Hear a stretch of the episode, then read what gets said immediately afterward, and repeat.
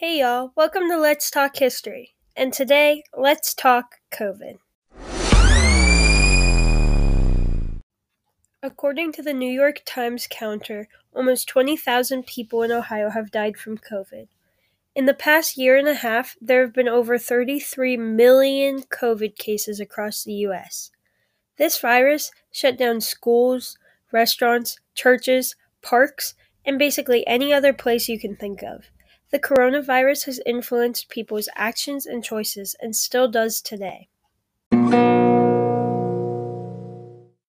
Friday, March 13th is a day that I will remember forever.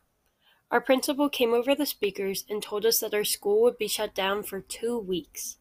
We were all so excited. We got a three week spring break. No one took it seriously.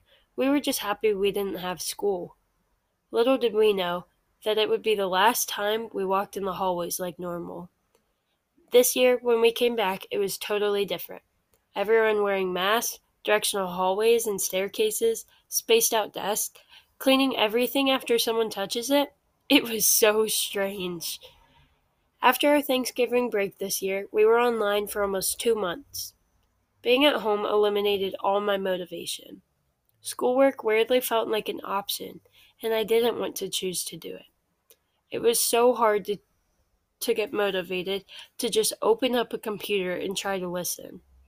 So many students' grades suffered, not because they were lazy, but because it felt impossible to get focused.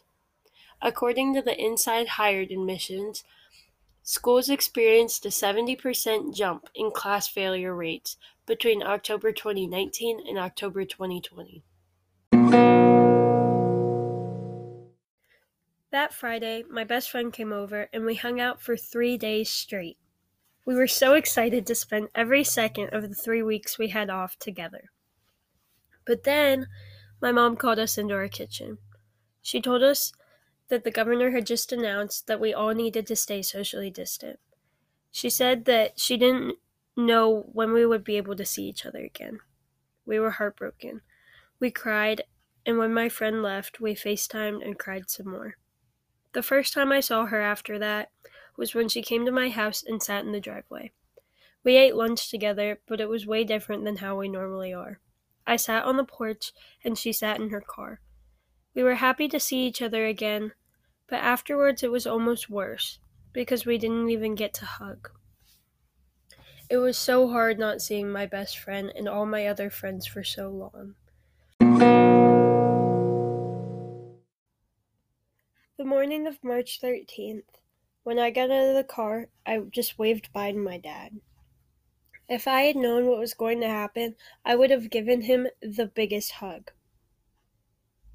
I didn't see my dad for three months. My parents have been divorced since I was two years old, so I'm used to not seeing him every single day. But not seeing him for such a long time was really hard on me. He called me about once a week, but it was nothing compared to normal. At one point, I found a stuffed hippo that he gave me when I was little in the closet. I slept with it every night and thought about the day that I could see my dad again. Since my parents didn't see eye to eye on the socially distancing thing, my mom just decided to keep me at her house. Not seeing my dad was probably the hardest thing that the whole coronavirus brought into my life. Obviously, I was stuck in my house for a long time. In my house, I have my mom, my stepdad, and my two fish. We did a lot of things together that we don't normally do. We went on walks or bike rides at least twice a week. We left a Scrabble board on the table at all times, and whenever you passed the table, you had to put down a word. I got out my rainbow loom and made bracelets. I also learned how to make different designs with string bracelets. I reorganized my room and closet about 10 times. We ordered a lot of stuff online. At one point, I had an inflatable kiddie pool set up in the backyard that I swam in. Wanted to hear a teacher's standpoint on the coronavirus and how it impacted them in the classroom. This is my mom. Hi, my name is Kim Clifford. I live in Ohio with my daughter, and I am a professor at UC Clermont. How did it feel to go from in person class to all online in the matter of a few weeks? It was disorienting. It actually happened in just a couple of days, and then we had spring break to try to plan for the rest of the semester.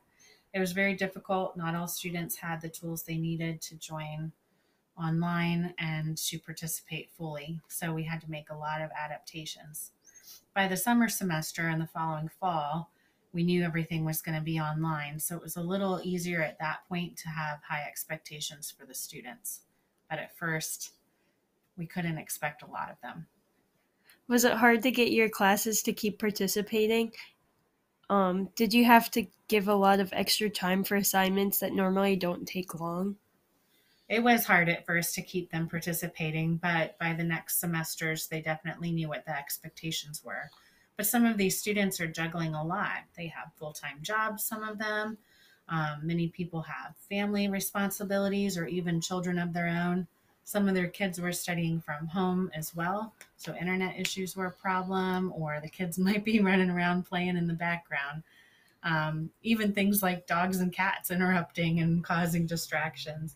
Um, I wouldn't say that students needed a lot of extra time once we got the a hang of things, but um, definitely had a couple of students who didn't finish the class or dropped out.